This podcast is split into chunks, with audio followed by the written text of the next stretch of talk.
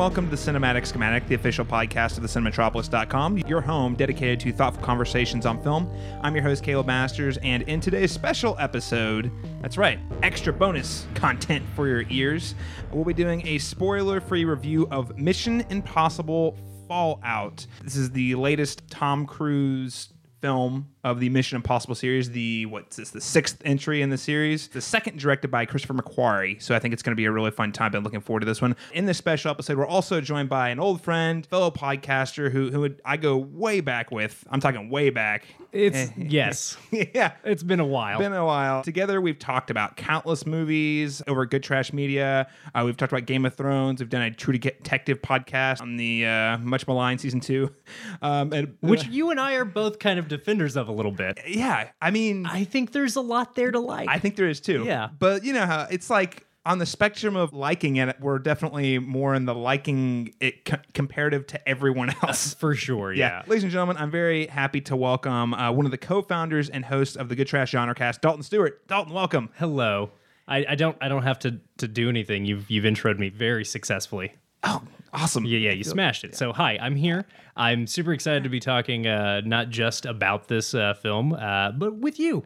Yeah. we, uh, we have not got to sit around mics together for quite some time. I know. Uh, exciting things for you going on lately, man. Uh, with the the Cinematropolis, with the the screenings you've been hosting over at Tower. Thanks. It's I- it's been exciting to to watch you uh, have all this shit going on. This is an explicitly tagged show, right?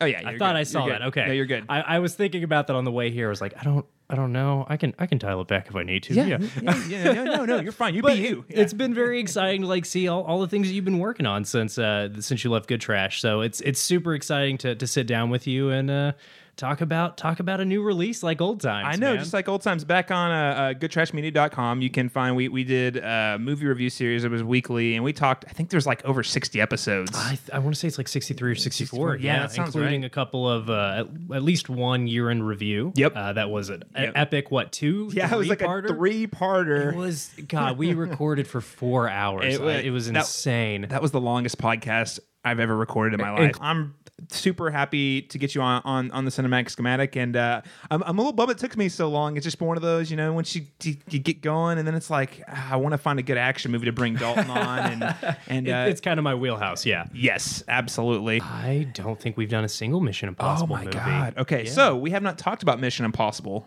Ever. on a show Yeah. proper. So this is this is it. Yeah. Ladies and gentlemen, let's just go ahead, stop uh, dancing around the, the subject matter. Let's go ahead and jump right into uh, our review of Mission Impossible Fallout. You had a terrible choice to make in Berlin. One life over millions. And now the world is at risk. This is the CIA's mission. If he had held on to the plutonium, we wouldn't be having this conversation. His team would be dead.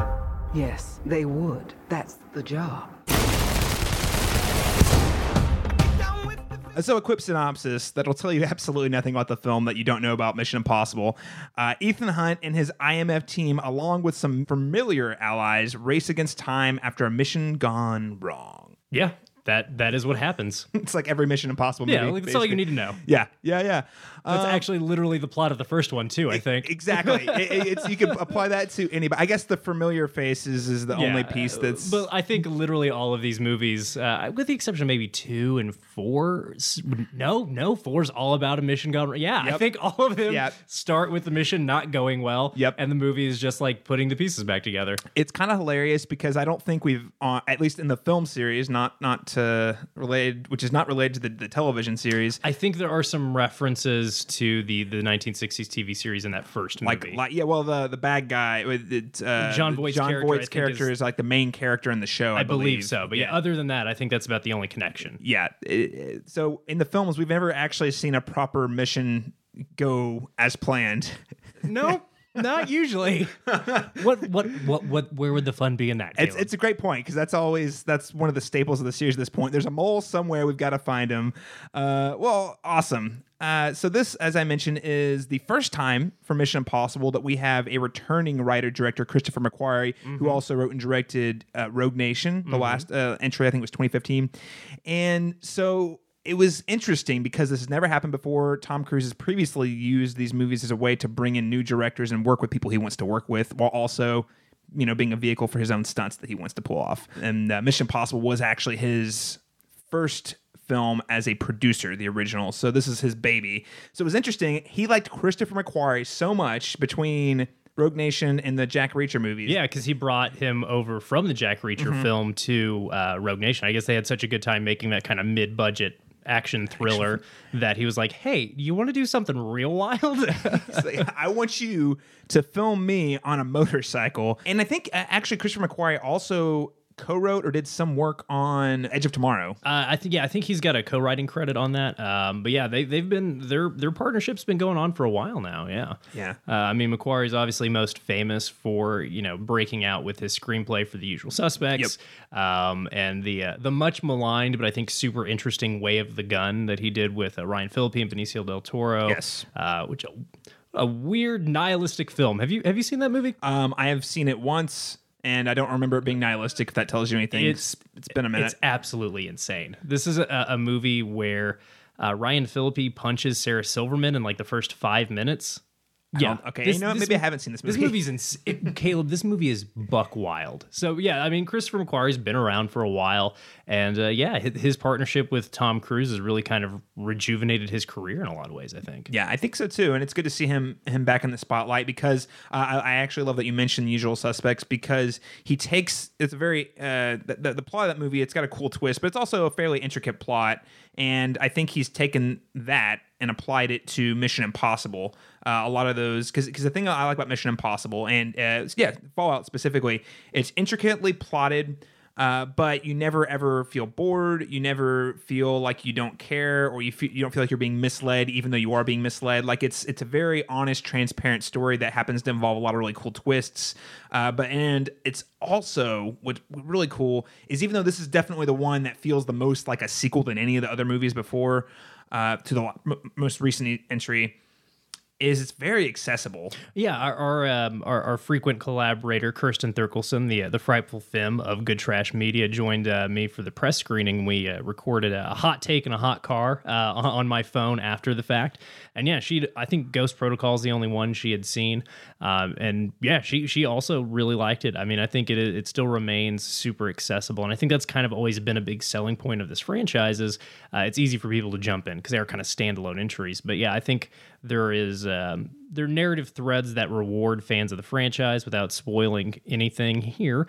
Uh, there is a callback to a character from the very first Mission Impossible um, in the way of an arms dealer that uh, is featured prominently as a, as a side character. Um, or she has a relationship to a, previous character in the franchise. So there's some some fun nuggets uh, throughout the film, I think, like that. But you, you're right. I mean, it still functions very much as its own story. And I think you know one thing if if you're a listener out there and, and you haven't seen the Mission Impossible movies and, and are wondering what the buzz is about, uh, the thing that I find amazing is on the surface, if you don't know anything about these movies and you just look at the poster, a lot of people write these movies off as really generic action movies, but they that cannot be further from the truth. These are these are very eloquently well put together action films, and especially you know in the in the era of CGI that we're in, where everything's on a green screen. I mean, I think uh, Skyscraper just came out a couple weeks ago, and literally every major action set piece in that movie was. The Rock on a green screen, you know. So in an era where it's less and less about real people doing things, the the Mission Impossible movies has uh, overwhelmingly featured practical stunts, or at least as practical as possible, without Tom Cruise doing actual suicidal things. Although I think he's kind of pushed the envelope on that as well. Uh, yeah, you think? Uh, the man learned how to fly a helicopter in six weeks. That's Caleb. Who does that? Do you know this story? I don't know this story. so, Enlighten me. So the legend is, according you know, and you got to always take these production stories with a grain of salt because, uh, you know, while I'm sure there's some truth to this, uh, you know, it bolsters the film's credit to, to tell these kind of insane tales of of uh, production uh, drama. But the, the rumor has it that you know Tom Cruise, there's a let's call it a helicopter fight at the end of this film. Uh, and Tom wanted to fly the helicopter. He insisted upon it. Uh, and him and McQuarrie were like, okay, let's let's figure out how to make this work. Well, it takes three months to get to even be certified on this helicopter that they're flying. And he says, why does it take three months? Uh, why why can I only fly it eight hours a day? And they're like, well, it's that's you know it takes a crew to get the helicopter going. Like he's like well what if i do 16 hours a day? So they had two helicopter crews. One would go for eight hours tag out tag in a second backup team and tom would go for 16 hours learning to fly this helicopter and then did in six weeks what is supposed to take three months Tom Cruise is not a human. no, he he refuses to admit his mortality, and I think that's what's super interesting about. Look, we don't. Uh, It goes without saying that Tom Cruise is a, kind of a problematic figure Yeah. in Hollywood. Look, if you don't believe me, you can go watch the, the really great Scientology documentary that HBO produced, um, Going Clear. Uh, was Alex, Gibney? Is that who did that? I think I think so, it's an. Alex Gibney one. But anyway, I think that should probably tinge everything we talk about here. But I think what's really interesting about the Mission Impossible franchise is it is a it is about a man uh, who just wants America and the world to like him and is willing to put himself in harm's way to convince you that he's likable. And it's such a interesting I, I find these movies as interesting an examination of tom cruise's psyche as they are just really well orchestrated action films and I, I think that's what's really exciting about them because there's that meta element uh, of the real world that kind of always encroaches in on these films just by virtue of the practical stunts that we've mentioned. Well, I, I mean, a, a great example of that, and uh, I, I don't, I'm not going to take credit for it, but uh, Patrick Willems did an entire YouTube video about this, about why Ethan Hunt's a great character and why it's more interesting because uh, it's actually about Tom Cruise. Absolutely. I, the, th- like the, I, I the- hadn't heard this idea but yeah i was actually thinking about this No, no, it's. I mean, yeah, I know. Uh, so, yeah, I- think it's a really spot on reading you have because the third film is when about the time he was getting in with Ka- Katie Holmes. and it was about this wild is guy like trying to settle down. Like you know? one to two years after the couch jumping incident, Yep, that yep. Uh, number three comes out, the, the one that you know I, I think really kind of establishes the genre as we know it today. Yeah, yes. Uh, but uh, even that said, the the weakest, uh, you know, the undisputedly weakest entry in the genre, uh, part two with uh, that John Woo directed with uh, Thandie Newton and. Um, and uh, Anthony Hopkins, Yes. uh, and Dougray Scott, who almost was Wolverine, Almost was Wolverine. uh, but wasn't because of Mission Impossible 2. Matt Singer over at Screen Crush had this really great article about like, hey, yes, this movie doesn't work, but it also started a lot of the trends that we associate with the Mission Impossible franchise. So I, I kind of like that continuity that this series has had. Just even even though, as we've mentioned, they are all kind of their own standalone stories, uh, with Fallout being the first exception to that. I I think they've done a really good job of having there be a production of a continuity of production, right? Uh, and, and letting audiences kind of be part of that production continuity just by you know the, the really the marketing push for all of these films being talking about how they did these crazy stunts. Yeah, no, I, I wholeheartedly agree, and it's interesting because the first film is a totally different animal. The first film is actually worth revisiting. Yeah, Uh, I, watched it. Uh, well, right after Rogue Nation, the, the most Okay, recent yeah. So uh, three years three years ago. now. ago, and yeah. it's, I think the, the the points are the same. It's really interesting because it's a combination of just Mission Impossible, an adaptation of Mission Impossible, which is already kind of a quirky show.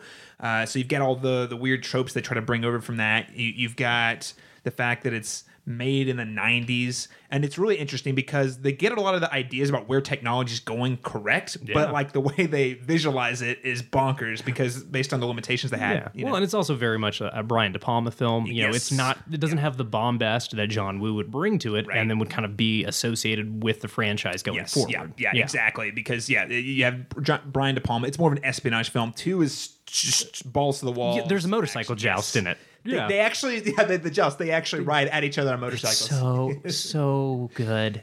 Look, that film is not great, but there are some sequences in that film Limp that are just Bizkit did uh, delightful. the Mission Impossible theme. There's a great. I mean, that, that's the film that brings about all the the face mask switcheroos Yeah. that we've come. That's the first movie that does that, and this film's got a couple of really fun switcheroos with the face masks Yeah. that we won't spoil. But yeah, I, I, I like thinking about Fallout just as it kind of pertains to the rest of this franchise. But again, as we've said, I, I think if you're going in cold, you're not really a fan of this franchise already. That's okay. You don't go, just go for it. You'll have a good time. Yeah. I'm, I'm pretty sure. I, I feel confident in saying that you do not need to have any exposure to the Mission Impossible Yeah. franchise. And now that we spent like you know ten minutes talking about what we like about the Yeah. franchise, no, totally, you're you're totally spot on though. Uh, there's a lot to love about this franchise, but th- this film really does operate on its own. If you need to, if you have to watch one before you watch this one, you watch Rogue Nation For sure. But, but But uh, well, let's talk a little, little more specifically about Fallout. So, uh, Dalton, what are your favorite things about this movie? What are things that really stick out to you that make it exceptional? Because it's been heralded by critics. Yeah, I- David Ehrlich over at IndieWire has called it the best action film since Fury Road, one of the best action films of all time. He's called it, and I, yeah, I don't know if that I would go that far, but I, I think he, you know, he's not out of out of school for making that assessment because I think there's a lot that works here. You mentioned tropes uh, at play in Mission Possible One, and I think one of the things, other than obviously the, these really great action set pieces, one of the things that Fallout does so well is it takes tropes that we know from you know the action genre, the thriller genre, the spy genre, and subverts them in ways that are really interesting. It has a real self awareness in terms of you know the craft of making this kind of movie, and in a way that's not irritating. Like uh, you know, Deadpool came out earlier this summer. Deadpool 2 came out earlier this summer, and that's a film that honestly feels less self aware than Mission Impossible Fallout, despite the fact that it's got all this fourth wall breaking. It's still Right. very much a kind of conventional superhero film. And I think Fallout succeeds in having a, a, a trope self awareness that never becomes self indulgent. Uh, you know, there's a ticking clock at one point in this film, and they do a really good job of calling out what an obvious trope that is. Uh, there's a, a moment where uh, the, a man is the damsel in distress. There's all kinds of great moments like that throughout this film where th- there really is an interesting subversion of the tropes as we know them. Um, and for me, that's one of the things that I really like. The other thing that I really liked is just the, as we talked about, you know, these films being about Tom Cruise as much as they are about Ethan Hunt. I, I really like the ways in which this film paints Ethan Hunt as an unmitigated good. Uh, he, just better than Batman. That's how good he is. He's tortured by his unbreaking, unyielding morality. And I think that's fun. You know, in a time that is obviously very fraught and uh, pretty fucked up, for lack of a better way to put it, it's nice to have a film. You know, I like anti heroes as much as the next person. I mean, I, I know you do as well. You know, I like my complicated heroes, uh, even if we're going to talk about other blockbuster fare, you know, uh, whether it's Logan or uh, Blade Runner 2049 from last year, both films that are kind of dark and brooding and have action elements. Uh, I like those kind of characters, but there is something really satisfying about Ethan Hunt. There, there's a scene uh, about the midway point in the film where Ethan Hunt has to uh, kill a couple of guys who are about to kill a police officer, uh, and the the fact that they choose that Christopher McQuarrie and, and the rest of, of, of the team choose to make that a moment and let the film really breathe and tell you something about the character of Ethan Hunt that even when it is justifiable to take human lives, he still doesn't want to do it. He still doesn't want to do it because even the bad guys' lives matter to Ethan Hunt. And I think that's such an interesting choice for this film to make because there is so much kind of wanton death in all of our action cinema um, that uh, that a film of this size uh, chooses to take a breath there. I think is really refreshing. Yeah, I mean, uh, comparing it to something like Death Wish that came out uh, Earlier this year, yeah. you know, uh, where the bad guys are just archety- uh, you know, caricatures that get off, and there's no Mm-hmm. real consequence to the hero or anything like that. And uh, yeah, no, I, I appreciate that because it doesn't seem out- outside of superheroes, which have their own sort of um, caricaturism to them, even the ones I like. They're the the action heroes. There aren't really that many where the pe- person actually really weighs the the value of a life. Absolutely, and even in something like uh, Guardians of the Galaxy Volume Two, which is you know an action film was kind of held up as being like a really good family story. That's still a film that spoilers for a film literally everyone saw, but you know you've got Michael Rooker kills like 300 people in that yeah. film. I mean, just and, and again, it's a it's it's a scene that's really good, but it feels kind of you know, incongruous with the rest of the movie because it's this kind of lighthearted jaunt as Michael Rooker commits a mass murder. And yeah, they're all bad guys, but it's still a lot of human life that is being expended for a laugh, uh, essentially. And, and again, that, you know, there's nothing inherently wrong with that in a film, but it kind of cuts your legs out from underneath you when you're trying to tell a story about good guys, uh, Right. To some extent, Right. So, and again, while I, I like complicated anti-heroes, they're like as you mentioned, there's not a lot of examples of this. I, I can't think of any other Well, than well, even, even they with superheroes. We right. thought of that example right there. I mean, even with someone like James Bond, he kills a lot of bad guys. And and uh, the most recent rendition of James Bond with Daniel Craig we saw, there is a little more weight to it, but it's it gets a little too mopey. You know what I mean? It gets a little too dark for Yeah. for a, a, a nice kind of bright, sunny action hero. yeah, sort and the of thing. film, you're it just stays so breezy. It Uh-huh. it it it, all of our films, uh, you know, there, there's been plenty of talk this last couple of weeks over, you know, the 10 year anniversary of The Dark Knight and the negative impact that's had on Yes. action and blockbuster cinema.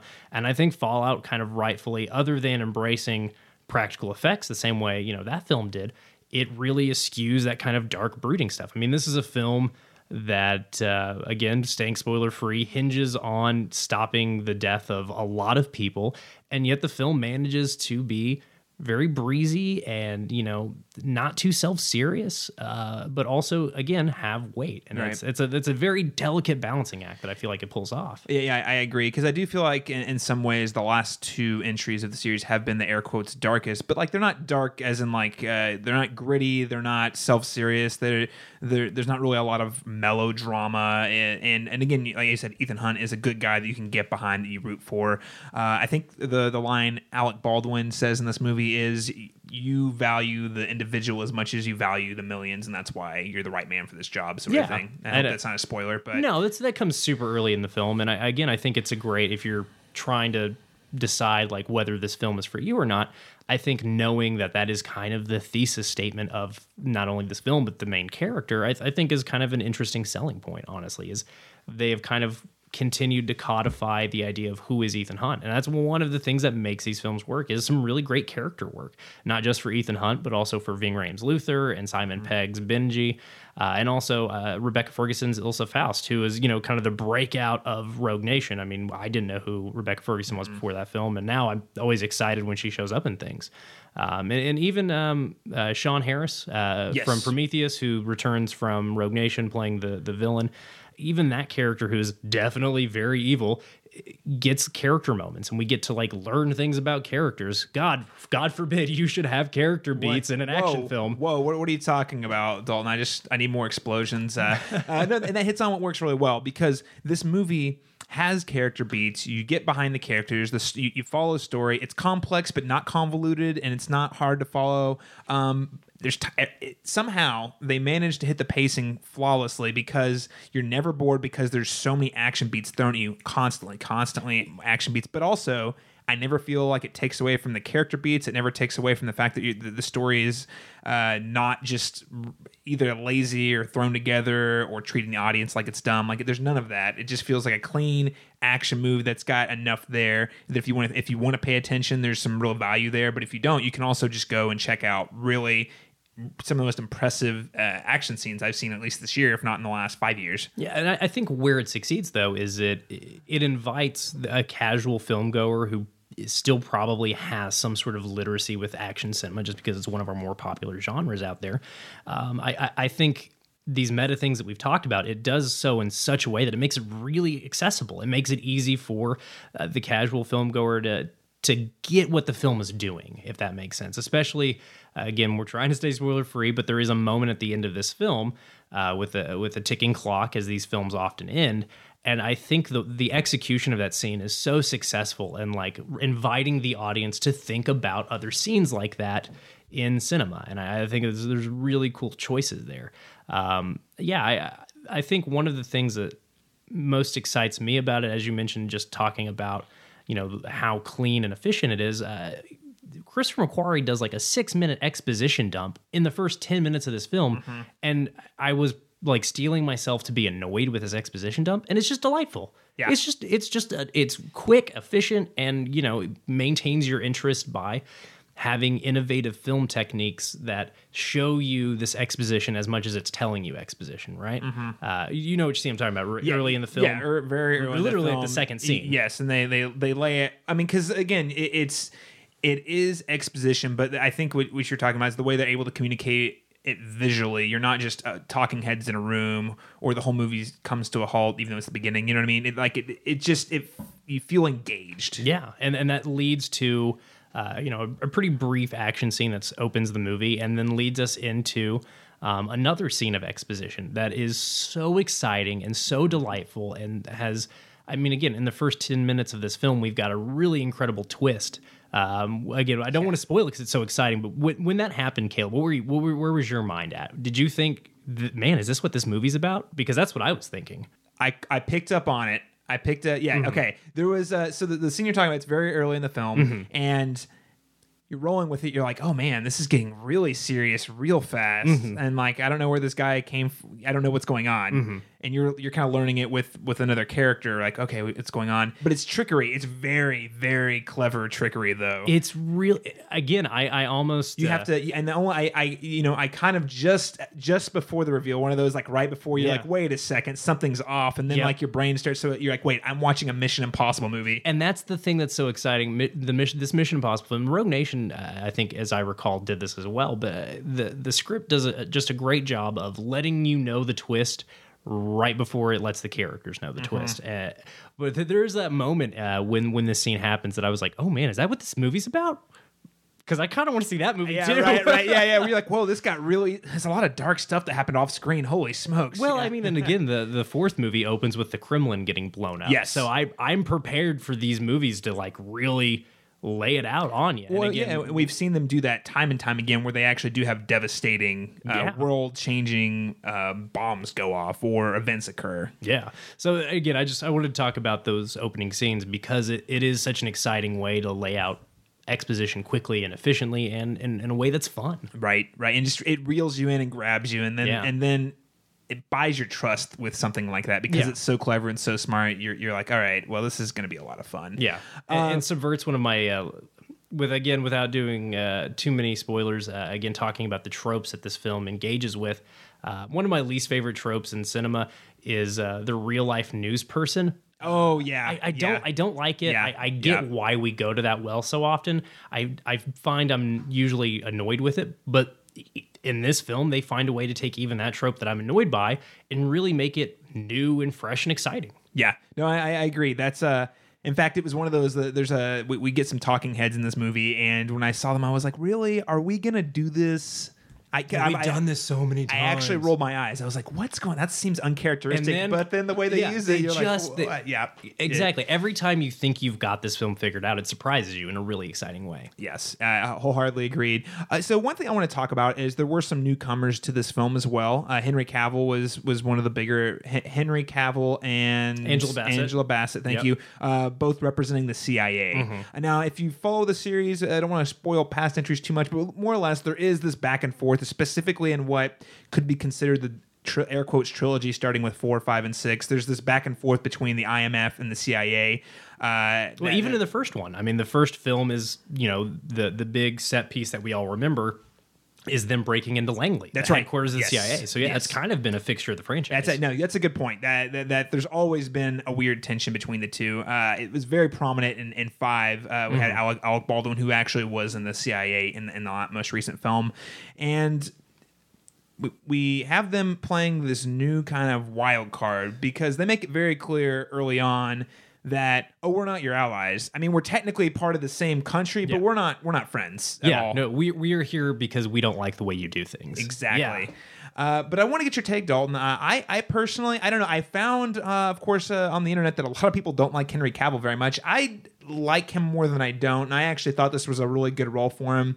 Uh, maybe a, a little bit more scene chewing would have been nice because I feel like he got a little. I mean, great physical presence. Uh, The man fact- reloads his fists. Yes. He reloads his fists because they're so powerful. Exactly. It's the silliest thing I've ever seen, and I love it. Fantastic. Um, to, to tease that out, though, yeah, I look. Henry Cavill said some real dumb shit. Uh, Oh, okay, yeah. If we want to t- comment on that, yeah, I wasn't even acknowledging the recent. But he's Yeah. he said some very dumb. Very that's not dumb the first things. dumb thing he said, but I, I generally like him in films. Uh, I know you really enjoyed him in The Man from Uncle, uh, which I still haven't caught up with. Yeah, he's great. Um, I I kind of like him as Superman. I, I think the material he's been given to play Superman's really unfortunate. I, I agree, uh, and it, as uh, oh, without chasing that rabbit, but uh, as seen in uh, Justice League, which is not a great movie, but they do some very obvious course correcting on how they did Superman. I was like, oh, this is Yeah. this is oh yeah, he could totally do Superman. Like I, I liked him in Man of Steel, which I- I, I, I think has its moments. So I, I generally like Henry Cavill. One of the things that I like about him in this film is uh, from from the first you know moment that he's really involved in the action of the film. Obviously, he gets introduced in kind of a scene of exposition, uh, but the, the the famous Halo jump that they've been showing in a lot of the trailers, which again another production history that who knows how true this is. Uh, legend has it that Tom Cruise jumped out of that plane 106 times. once a day. Because because they had to get the They shot three right. minute. They had three minutes of daylight to do it because they wanted it at dusk. Yeah, and that's that's legend. He's did it 106 times. That is legend according to Christopher McQuarrie from Twitter as of I mean as recent of to, as today. Yeah, talking so about this. Who who knows if that's true? But man, that scene is wild Oh, because that was that was a moment where I was like, how much? Where's the where's the seams? Where's the CGI? There's a storm here. I know the storm's not real, but where's the like? And you kept looking for where the seams in in the in, in the fiction were, and it's such a we've seen a lot of skydiving scenes in films, even uh, going all the way back to Point Break, and that's why people still like Point Break, the original, is because of all of those very real skydiving scenes. Uh, and seeing this Halo jump, which again, for those who are not aware, there's a really exciting one in Godzilla, uh, but Halo jump is a basically a jump from the upper atmosphere. That's why there's you know breathing apparatuses involved. Um, so I kept looking for the seams in it, I couldn't find it, and it's just like I mean, right right there, you're like, what is this? What is this movie doing? But even in that scene, I. I love that they paint uh, Henry Cavill's character as kind of just an unmitigated doofus yes. just a complete bozo. Uh, it's delightful. I, I think it's really fun to have Ethan Hunt's foil be so much less competent than him. And also, again, right as they introduce him, Angela Bassett says, You're a scalpel, you're a hammer. Like she tells you everything you need to know about who these two characters are. And then it immediately cuts to them having this real machismo standoff. And the, the film, like, kind of laughs at how silly it is that these guys are posturing at each other. Yeah. Like, it, there's plenty of scenes of, of you know dick measuring in action cinema, uh, and I, I think the film has a really good sense of humor about those moments. But it, that is the most long-winded way I could have possibly said I like Henry Cavill in this film. No, no, that's great. That's exactly what I was looking for because uh, I, I agree. I think I don't think having just recently rewatched all these movies, I don't think we, he's had a foil like Cavill. Like you No. said, kind of a bonehead, Yeah. but also has enough charm. Still has a lot of charm to him. But like real, because like Jeremy Renner kind of acts as a foil to him in Yes. Ghost Protocol. Yeah. and and Jeremy Renner's character, as I recall, is just as likable as Ethan Hunt. He just disagrees with Ethan Hunt. Um, and here we've got Henry Cavill's character, who is really unlikable throughout the film, and the film finds interesting ways to kind of further your feelings about him. Um, but yeah, I, he's silly as hell. You're right. He's a bonehead. Right. And uh, yeah, I, I appreciate his performance. I would have loved to have seen him gotten not. I don't know. The movie's so lean. I, I don't want to risk a saying add more stuff to it. But it would like uh, he gets some good stuff. I think he could have chewed the scenery a little more with a little more. Specifically in the second half, it seems like he has a lot less to do, uh, or at least most of the second act, third act, early third Well, act. once we kind of understand what everybody's motivations are, yeah, Yeah. I know exactly what you're saying, um, and I, I think I could agree with you to some extent that you almost wish for for a little bit more. But again, by that point in the film, we've brought back uh, Sean Harris's character Solomon Lane, and he's just nibbling on Oh, that scenery. God, I, I love him. Tears it up. I man. love He's it. Oh, great. He's such a good villain. I is- loved him in Rogue Nation too. Oh, he's fantastic, and I, I think this is the closest we've ever gotten to a Bond villain in Yeah. a Mission Impossible movie, and he hits a home run. I mean, I think the only other entry is uh, Philip Seymour Hoffman in Mission Impossible 3, who is Yeah. just. I I think he's still kind of the, the high watermark Yes. for villains in this franchise. But yeah, it's the first time we've come anywhere close to that. but Philip Seymour Hoffman, the difference between having again having recently rewatched it because you're right, he's like a big bad. Um, but it's what's funny about that movie, and this is just a testament to how great Philip Seymour Hoffman is. Is if you if you remove the fact that he's playing that role, it's actually a pretty like. I mean, he's an arm, basically a glorified arms dealer, Yeah. which is still at Bond's fought those before. Yeah. But he elevates what's a very two dimensional, Yeah. flat character, just way up. I rem- very memorable action movie villain. Sean Harris is definitely playing your more Moriarty esque Real mustache twirly, Yes, yeah, and, and we're exactly you're exactly right that uh, Philip Seymour Hoffman's character is kind of like a, a banal evil almost, Mm-hmm. and that that's kind of I think what makes him so scary is just complete ice. Like he he just has no motivations other than financial. I, I mean, the, the iconic line. Uh, he's like, You got a uh, got a wife or a girlfriend? I'm gonna hurt her. yeah, it's it's a it, well they they used it in the trailer, and it's I, that was the moment where I was like, I remember seeing that trailer and going. I guess Mission Impossible's still good. Yeah, right? I remember seeing Yeah. that, God, um, over 10 years ago now and thinking, well, that looks awesome. yes, yeah, no, And I, I didn't end up seeing it till after Rogue Nation, but Uh, it happens to the best of us. It was the first. So I having recently rewatched it in preparation for this new one, it was the first time I'd watched it since college, which was the only time I'd seen it. It was a funny thing. I'd only seen all of these, other than I think Ghost Protocol. I'd only seen them like once. And uh, again, as you mentioned earlier, a nice thing about this movie is, it, and I can speak to testament. It does. It is very rewarding if you've watched all the movies and followed along. Uh, n- never at the expense of making it complicated or being too fan servicey or anything like that. And again, that's the. I think just what I one of the other things I like about it is in the age uh, where comic book movies dominate and fan service and crowd pleasing is the name of the game. Mission Impossible does those things, but doesn't. I never feel like it's pandering or it's desperate for our love. It just does a thing that's really clever. It like winks, but never winks at you. You're just like, oh, that's really clever, and it, it goes on. Uh, I don't feel like it over. There are some cool Easter eggs, but never oversells them. You know, Yeah. anytime you're watching a Marvel film, there's always an overabundance of Easter eggs. It's like who can spot what. This movie's really not. It does a little, a few things like that, but it's not really interested in that as part Yeah. of the the selling point. Again i you know i'm i'm a defender of infinity war i think that that was kind of the hot film conversation for about 2 months is how good is this movie it it's successful it's not a it's not a complete mess but how good is it really Right. and you know i think there's plenty of merit to the idea that I I think it is very good. I, I just think it's a different. It's good if you accept that serialization is part of the new norm for filmmaking. Right, it's- this film yeah. exists as we understand film as a non-serialized format. Right, right. Uh, yeah, I mean, yeah, yeah. I mean, uh, Infinity War is more like the season finale Yeah, of a big show you've been following for a long time versus Mission Impossible, where it's more like a. It just X- is- it's a like film. it's a film. Maybe, maybe more akin to like an X Files episode where it's like, I mean, yeah, there's some through lines, but you don't have to pay attention to any of that. You're here for you're here to get like a self-contained great story.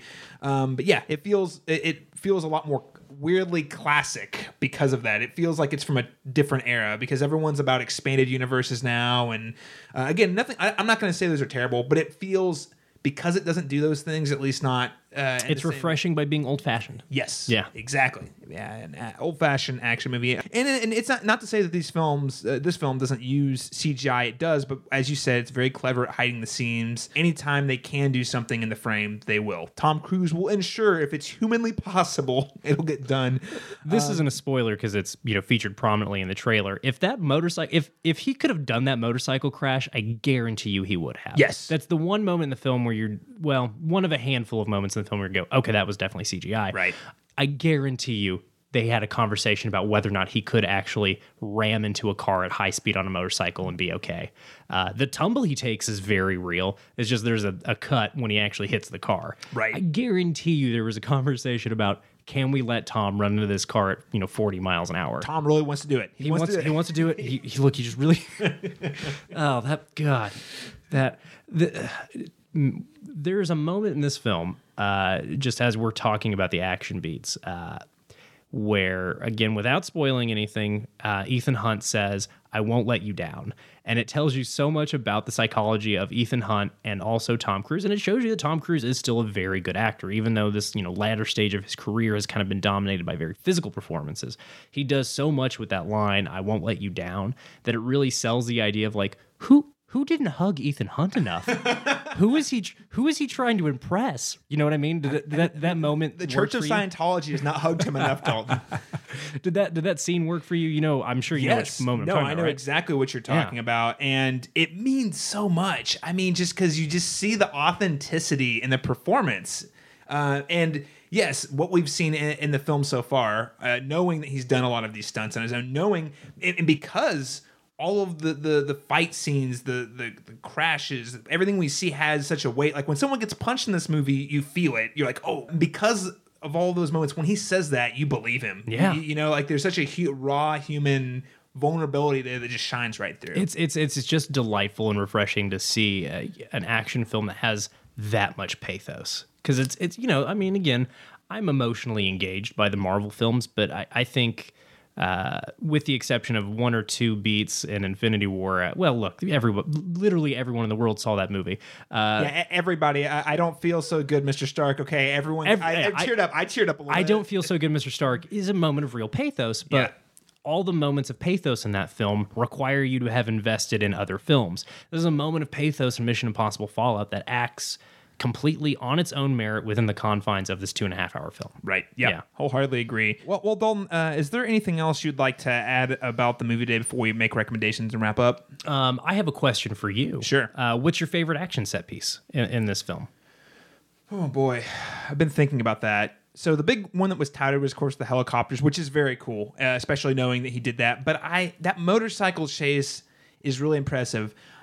So as far as spectacle, I would say either the jump at the beginning, the Halo jump at the beginning, or the or the motorcycles. Now, I will say another favorite moment, without being spoilery, there is a moment in this movie where there's like a quadruple, quintuple cross and you're like it's another one of those like i have no idea how this is about to go down. I'm sure a couple of these characters are okay but it's in a moment where you're like what's even going on? Yeah. so the stakes feel so high. That's a great movie moment. It's not really a set piece. I mean technically they're punching each other and shooting each other you- but but it's kind of a small moment. I, I know exactly the moment you're talking about, and Mm-hmm. yeah, it really sells the stakes in that scene because you're like, who's safe, who's not safe, right. what's happening, Right. Who's on whose side, whose true like- allegiances, what is happening? Yeah, Yeah, it's a yeah. great moment. Yeah. Yeah. yeah. So is that that for you one of the highlights of the film? that's that's probably my favorite just standalone moment. Mm-hmm. Yeah, yeah, I think that's it. But yeah, I would say that motorcycle uh, chase, and I, the reason is, and we were, we were just talking about this, the, the motorcycle chase in Rogue Nation is untouchable. So they didn't, they decided not to try and top it. They went for something altogether different, which is uh, Rogue Nation on a highway doing passing all those cars. It looks, it looks inhuman and terrifying. so dangerous. Oh yeah. I, I- again, I I ride motorcycles from time to time. Uh, that Rogue Nation chase like made me very uncomfortable. and, and and this one in Fallout, there's scenes, there's moments where he like goes around cars and like puts his foot down to hold his balance, and I'm just like, oh my god, this is so unsafe. yeah, yeah, yeah. I mean, the way he's like swerving in between cars and stuff. it- Yeah. it's tighter. It's in, in the city. It's it's tighter. It feels a little more intimate. He's driving in traffic. Yes, yeah, yeah. Versus on a highway at high speeds, which again in in uh, in Rogue Nation, my yeah, I know what you're talking about. I, I, I just rewatched a couple days ago, and the scene in Rogue Nation where he's going around this curb and like leaning, and he's probably what a foot off the ground, maybe. I mean, maybe 12 Oh, inches. Yeah. It's it's it's it, it is. I don't even drive motorcycles. My my stomach turns over. I'm like, Ugh. Well, and it- that's just another example of the, the real craft that happens in these two films is, you know, they take uh, these motorcycles, have them go 45 miles an hour and make it look like 90 miles an Right. hour. And that's that's not just good action, you know, uh, choreography. That's just really good camera work. That's really good filmmaking is taking something that's dangerous and making it look death defying. yes. Uh, and this film, I think, ups the ante and makes some things literally death defying a couple Actually, of times. that's fine. Yeah, it was also nice to see. oh, man, they see that the list is long because I love. There's a fight. In the, it's again all on all the trailers. The the the, the, the fight in bathroom, the bathroom fight. That is fight. one of my for me that honestly even though it's a small moment it might be one of my favorite action beats in the film uh, i do love uh, outside of the actual motorcycle chase i like the, again trying to stay spoiler free but this is in the trailer. Um, as part of that sequence uh, a prison transport carrying solomon lane gets like knocked into a canal uh, and the shot of that wall of water Oh, coming up fantastic. and all of the action that's happening around that's really exciting. But yeah for me that bathroom fight that was one of the moments because it um, almost immediately follows that exciting halo jump. Uh, but that that fight in that bathroom was the moment where i was like okay this film is I, I- is just as good as all of the others. I'm completely hooked and sold on what they're. I'm, I'm buying what they are selling here. Yeah, no, wholeheartedly. It's a it's a great old school action set piece. People going through walls. Henry Cavill doing his Henry Cavill He's thing. just reloading his hands. but uh, yeah, I mean, the, the hits in that fight just look like bones are being broken, Oh, yeah. and yeah, bruise. It's it's an absolutely visceral fight. I mean, it it reminds you of something out of the raid. I mean, Yes. that's how good that fight scene Yes. is. And what's great too, uh, at, we're talking about it gets all heavy. It ends on a comedic note. There's like an entire comedic note that ends on. There's a joke that follows immediately. And it's Oh, just, yeah. it's great. The movie doesn't ever get too self. I mean, there's even a joke right before the fight scene starts about Henry Cavill's character's inability to do things carefully, right. Which is just so delightful. Yes, it's great. Uh, shout out to Rob Hardy, the cinematographer of Fallout, because you're right. This movie looks fantastic. Uh, I mean, again, it's not the scene that either you or I picked, but the shooting in the, those helicopter scenes is, I, I'm stomach churning yeah, in a good way. Um, and you feel like you are in that helicopter and you are part of the experience of trying to save the day. Yeah, absolutely. Which uh, leads me to my next point. Uh, if you see this, we actually saw this on a on a regular theater screen. I already have tickets to see it again on the on a Dolby screen. So, uh, but I say that to say, see it on the biggest screen you can find. Uh, I believe there were actually several sequences that were filmed in IMAX, so it's going to take it's going to use that full IMAX screen.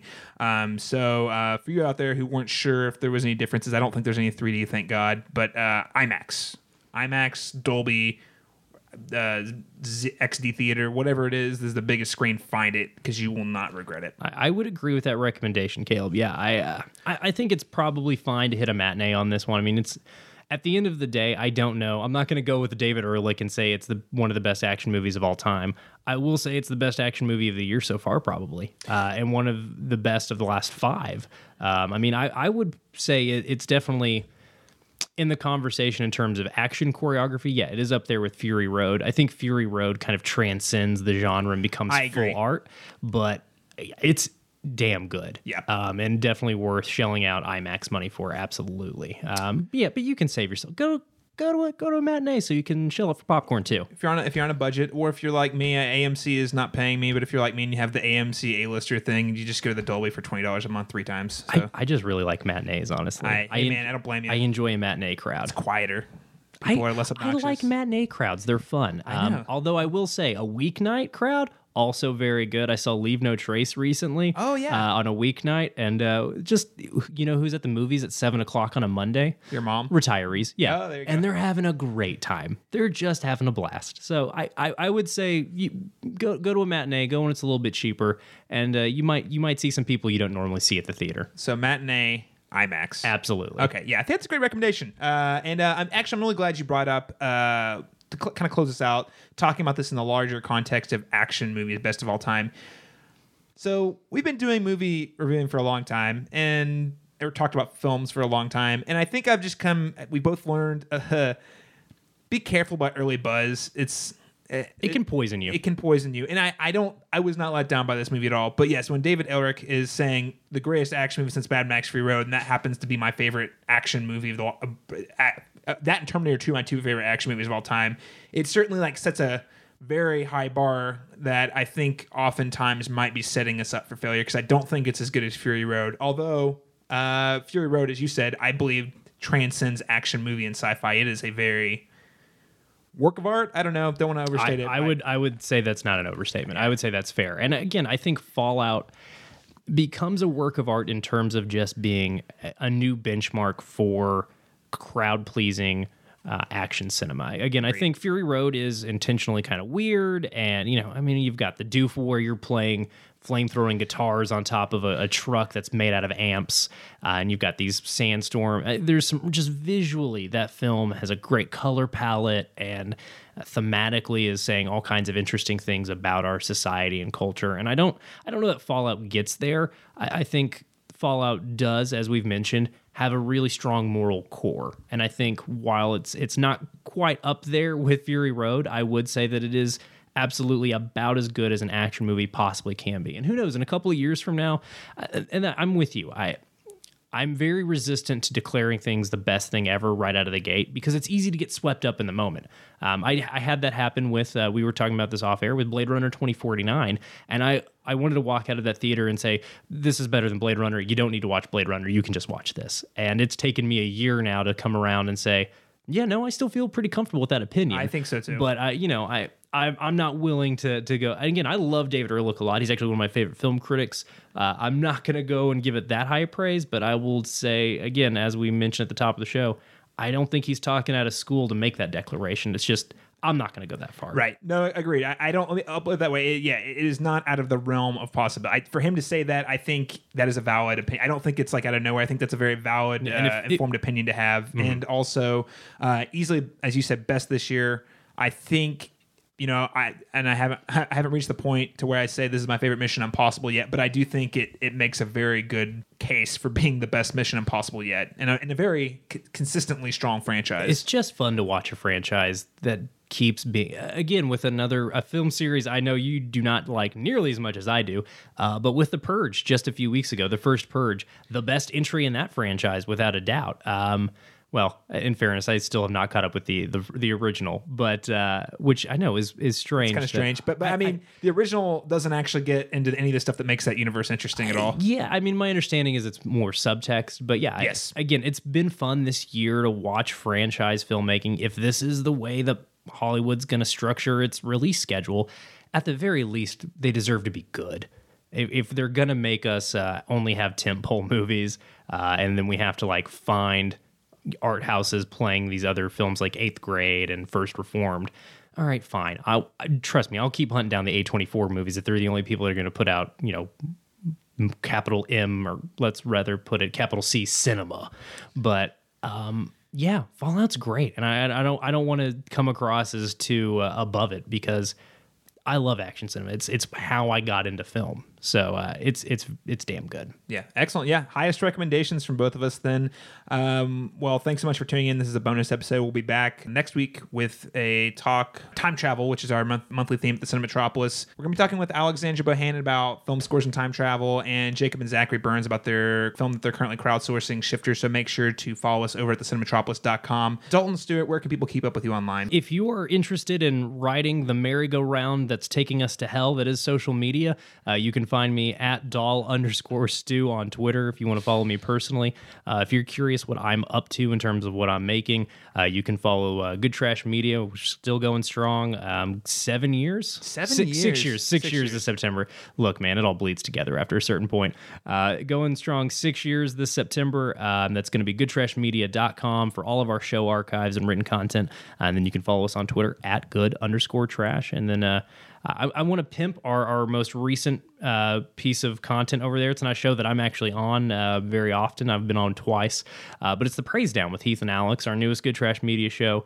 Uh, two of Oklahoma City's best comedians, Heath Huffman and Alex Sanchez. I am biased; they're you know both in my wedding, but. Look, I like the guys a lot. both pretty awesome. Uh, they are very delightful. Uh, but they sit down. These are both guys who grew up in the Christian church and don't identify that way anymore, but still have a lot of love uh, for the the that culture and a lot of love for the music of that culture. And so each week they have somebody uh, with a different faith background come to the show and they talk about a different uh, Christian music record. Um, it's it's a really fun show that is a I, I know that sounds like a mean show. Two secular guys talking about Christian music. It's not a mean show. It is as open hearted as it possibly could be. So that's um, a new thing we've got going on over at Good Trash Media. Uh, again, that's uh, the Praise Down, and then obviously our flagship show, the Good Trash Genre Cast, is still going strong after all these years. You're at uh, 300, episode 300. We're not. We'll be at 300 by the end of this year. Okay, I- so you're at 200 still. Okay. I want to say I'll, I'll, double check for you real quick. Where I want to say we're at 250 something. We just recorded uh, last night, as a matter of fact, an episode over uh, Boyz n the Hood, John Singleton's directorial Nice. debut. Yeah, we're in the middle of a, a really exciting coming of age marathon.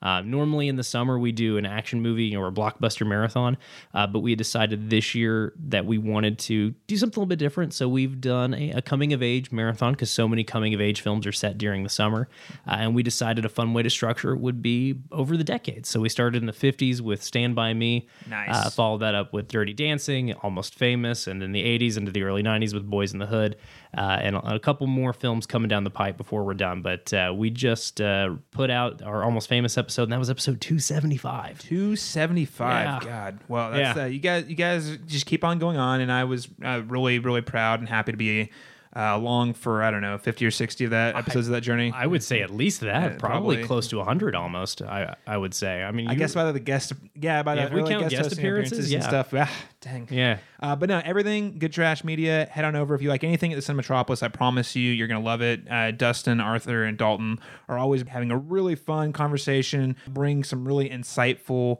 analysis. Sometimes it's uh, usually it's roundtable analysis about uh, movies that we don't get to talk about uh, nearly as much here. You guys go back and just look at films that uh, fit your themes and some of the best films I've ever seen, and also talking about films a lot of people haven't seen or haven't discovered. So it's, Yeah, it's a great way to to to get a new perspective on old movies you liked. I, I appreciate you saying that. Yeah, I mean, and that's that's the intent, right? We want to. You don't have to to save these conversations for things like First Reformed or Annihilation or Sorry to Bother You. I mean, those are great. uh, I mean, some of my favorite films of the year. But you can have in depth conversations like that about Point Break.